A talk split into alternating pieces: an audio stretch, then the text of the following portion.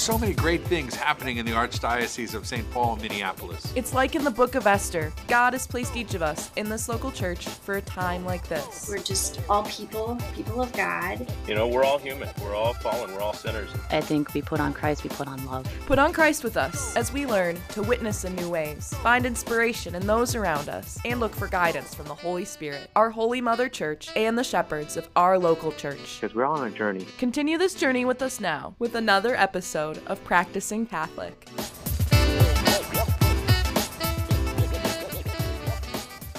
Welcome back to Practicing Catholic. Patrick Conley, glad to be with you again, along with Kayla Mayer, our producer, Paul Sadek, our technical producer, coming to you through the studio at the Archdiocesan Catholic Center in St. Paul. Well, look around at any given Sunday Mass, and you may see a decent mixture of women and men. But many parishes struggle to get men involved beyond that once a week commitment. In this Practicing Catholic classic, Father Tom Wilson, pastor of All Saints in Lakeville, discusses what masculinity in the church looks like and why it's important. At a time when the culture is waging a war on femininity and masculinity, it's more important than ever to further educate ourselves on the distinct gifts that both men and women bring to the table within our church. Joining us today to share about the particular gifts and attributes of lay men is Father Tom Wilson, pastor of All Saints in Lakeville. Father, welcome to the show. Thanks for having me on, Patrick. Good to good, be- to, good to talk again. Yeah, good to talk with you again, too, Father. So, for some time in our culture, there seems to have been this battle between men and women. Uh, and in the past couple of years, we've heard a lot about uh, toxic masculinity. So, I want to ask you, Father, uh, starting with how might one define authentic masculinity? Yeah, that's a that's an excellent question to, to begin with, since the, the, the coverage and the popular conversation is almost always the reverse in Mhm. terms of uh, toxic. Uh, I think there's a few descriptors that are excellent for, for authentic masculinity. Uh, I I took down a, several of them. One of them one of them is courage. It's courageous. I think authentic ma- masculinity is uh, is is courageous in the face of, of difficult circumstances and uh, willing to do the the, the right thing, uh, even um, even at uh, personal cost. Uh, the other, a couple of other words that I, I think would go to describe authentic masculinity are service. Masculinity is about uh, it's about service, and in particular, uh, within within family life, it's it's about service of uh, service within the within the family. Um, another another word is uh, is is protector. Um, authentic masculinity is about uh, protecting uh, that which uh, the man is called to protect, again within his family, but also uh, within faith, within uh, within church, and uh, within within culture and society. And and finally, um, the, the the word defend came comes comes to mind that. Um, uh, a man who is authentically uh, masculine will uh, again defend what is true, uh, beautiful, and uh, and and good um, within his family, within his church, within his uh, culture and, and and society. So those are the those are the things that I think um, uh, they're certainly not a not an exhaustive list of, of things that describe authentic masculinity, but they're uh, they're a good start, and frankly, I think that they they they provide a, a a pretty good um, uh, compare and contrast to uh, what people are will, will often describe as toxic masculinity. Yeah. Yeah, Okay. Very good. I know that in our in our in at least certain segments of our society, as of late, there's been it seems like almost an all-out effort to blur the lines between masculinity and femininity. But there's there's a danger there in the erasure of the difference between the two, isn't there? Absolutely, uh, Patrick. And you know, it's I find it interesting when when reading about these things, particularly in popular culture, if not necessarily within uh, within church conversation, that the the biggest um, the biggest uh, opponents, if you will, of of transgenderism and and all the all the repercussions of that are are women who consider themselves to be um, absolutely rugged feminists, and uh, I think that probably a lot of us, me included, and probably a lot of our listeners, would not put ourselves into the feminist camp. from a from a uh, social standpoint or a political standpoint, uh, but there is something about that that says um, there is something distinctive and authentic about about women that needs to be recognized, uh, honored, and uh, and and protected. And so the blurring of the distinction between um, men and women, the blurring of the distinction between what is male and female, and essentially um, uh, allowing that to be a personal decision rather than uh, something that is a that is a, a natural gift from from God to to each and every one of us as as men and women. Uh, it impoverishes the other, and so when we when we blur these distinctions, what we're really doing is is we are uh, we're impoverishing true masculinity and true femininity, and and I think you know like the the, the author of the Harry Potter books and and, and some others who've uh, really uh, stood up to to some of this stuff in the in the social sphere uh, realize that if authentic femininity is is impoverished, it's lost, and and real women uh, lose in that. And so there's a there's a beautiful complementarity between um, uh, authentic and and God ordained masculinity and and femininity that in His plan works together for the completion of of the human family. Mm. Yeah. Well, uh, of course, it, it, goes without saying. I hope, Father, that uh, you know that we and I, I would, I would surmise that most, if not all, of our listeners who are listening uh, right now, certainly if they're intentional listeners to the show, that, that we are grateful. We are definitely grateful for all of our diocesan priests, for all of our clergy. Um, but what are some of the particular gifts or opportunities that laymen may have to serve the church um, that clergy or consecrated religious might not have? Yeah, that's a that's an excellent question, and it's something that I think a lot of people are are working on, and uh, locally and and nationally.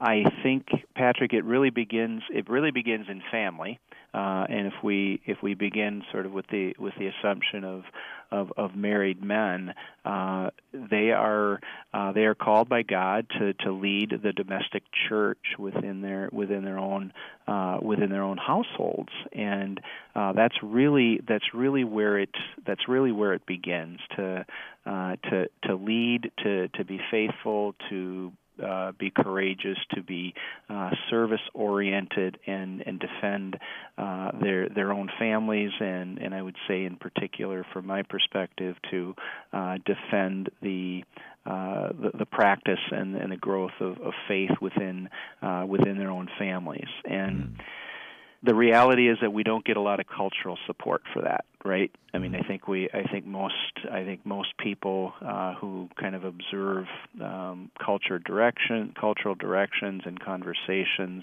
um, men trying to live out that authentic masculinity and faithful fatherhood uh, are are really often not uh, exalted in the in the culture and society. I was just thinking about, um, you know, when when was the last time any of us saw uh, any kind of portrayal in uh, in particular uh, TV shows, family-oriented TV shows, in which the the father figure uh, is portrayed as um, uh, a man who is strong, a man who is courageous, uh, a man who loves, a man who serves. They're almost always they're almost always treated as uh, you know at best an innocent buffoon, uh, and at worst uh, a grotesque abuser of of power and abandoners of, of of responsibility. And those are, these are not good images. These are not good images that we're being bombarded with.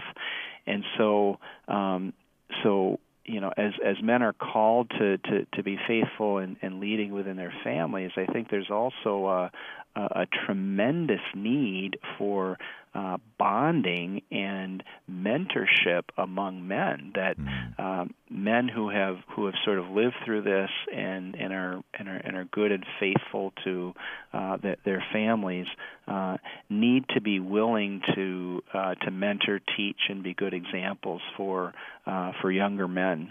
Mm. We're speaking with Father Tom Wilson, pastor of All Saints in Lakeville, about masculine spirituality and the role of, of authentic uh, men here in in the church and in the world today.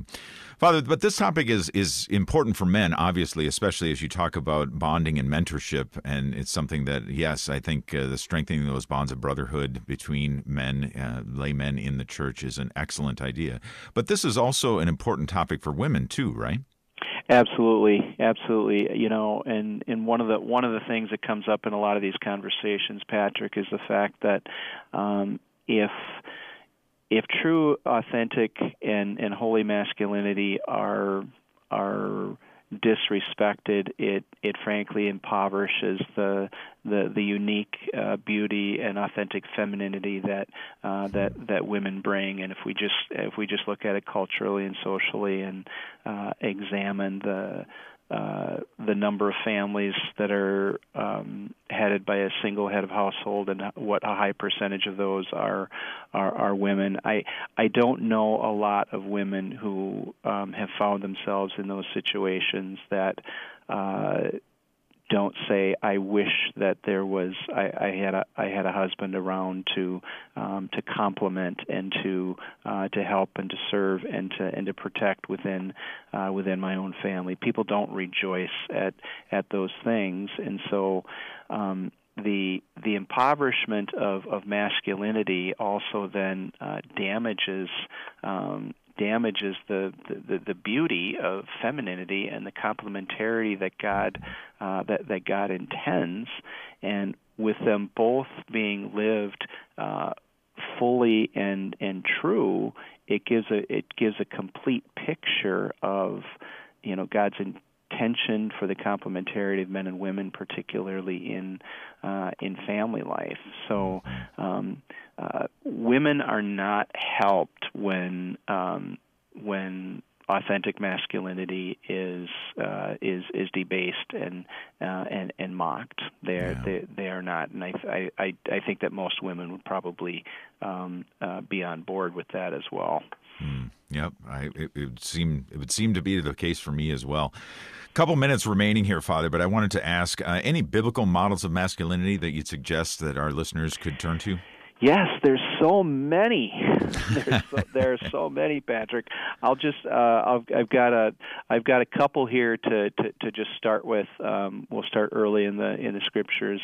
Uh, Abraham. Uh, Abraham was a um, a, a man who was uh, who was called by God, uh, who was who was ready to defend and ready to go uh, exactly where where where God wanted him to go. He was willing to abandon everything, uh, really really straight out of the straight out of the gate, and uh, uh, and in fact did. He he he left. Uh, he yeah. he left and uh, did exactly what uh, what what God um, called him to do, despite it being uh, physically challenging and uh, and all of that. God fulfills His promises to uh, to to make his family fruitful uh, and and the like. So I would put Abraham in there. Uh, one of my favorites personally is is Joshua. Hmm. Um. Again, Joshua is is the one who's um, uh, ordained by God to succeed Moses as the, the leader of the people going into the going into the promised land, and uh, it's still not an easy it's still not an easy journey, and they've been they've been getting ready and they've been stubbing their toes uh, yeah. and being unfaithful for 40 years. Uh, but as they're as they are as they are preparing, uh, Joshua gives them one last sermon or homily or, or whatever you want to call it uh, about whether they will uh, cross uh, into the promised land and uh, and be and and be faithful and uh, his, his his words for all eternity and for for all men, I would say, are as for me and my house, we will serve the Lord. As for me and my house, we will serve the Lord. There's there's nothing more faithful and and more masculine uh, than than that than to speak for the household and say we are going to be faithful to the God who has gotten us here uh, and faithful to the God who wants us to live with Him for uh, uh, forever. Yeah, I think that's an excellent point, Father. Sorry, I got to leave it there. But uh, before we let you go, Father, could we have a blessing from you, and especially for all of the men um, in our archdiocese, please? Absolutely. Almighty God and Father, we are grateful for the gift of masculinity and femininity, your plan for life, especially in the family. We ask especially that you bless all the men uh, and the fathers and, and the families who are participating. Uh, help them to be faithful and authentic to uh, what God has called them to the Father, the Son, and Holy Spirit. Amen. Father Wilson, thank you so much for joining us. God bless you. Very welcome. Thanks, Patrick. God bless. Bye bye. Fa- Father Wilson does appear regularly as a spiritual director on The Inner Life, weekdays at 11 a.m. here on Relevant Radio. You can search for these podcasted episodes at relevantradio.com. Thank you for listening. Follow us on social media at Practicing Catholic Show to see what's coming up next. Make sure to leave a review and subscribe to be the first to know when the next episode of Practicing Catholic is released.